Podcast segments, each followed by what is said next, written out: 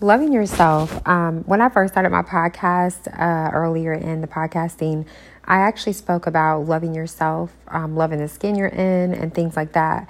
What does it truly mean to love yourself?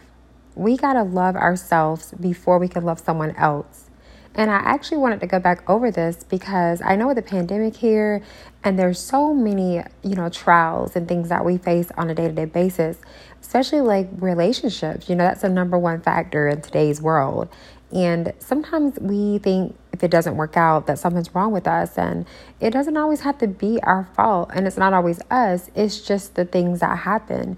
But we want to make sure that we know our worth in everything. We stand firm and we just continue to love yourself enough to move forward love yourself enough to grow love yourself enough that you will pick yourself up and motivate you don't always have to wait on someone to do that for you you got to make sure that, you know, this is 2022. As I say, we got boss up times, guys, man or woman.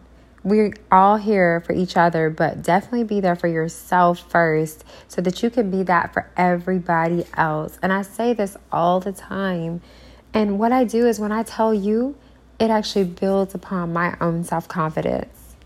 So love yourself enough to make this year spectacular. Have a good night, everyone.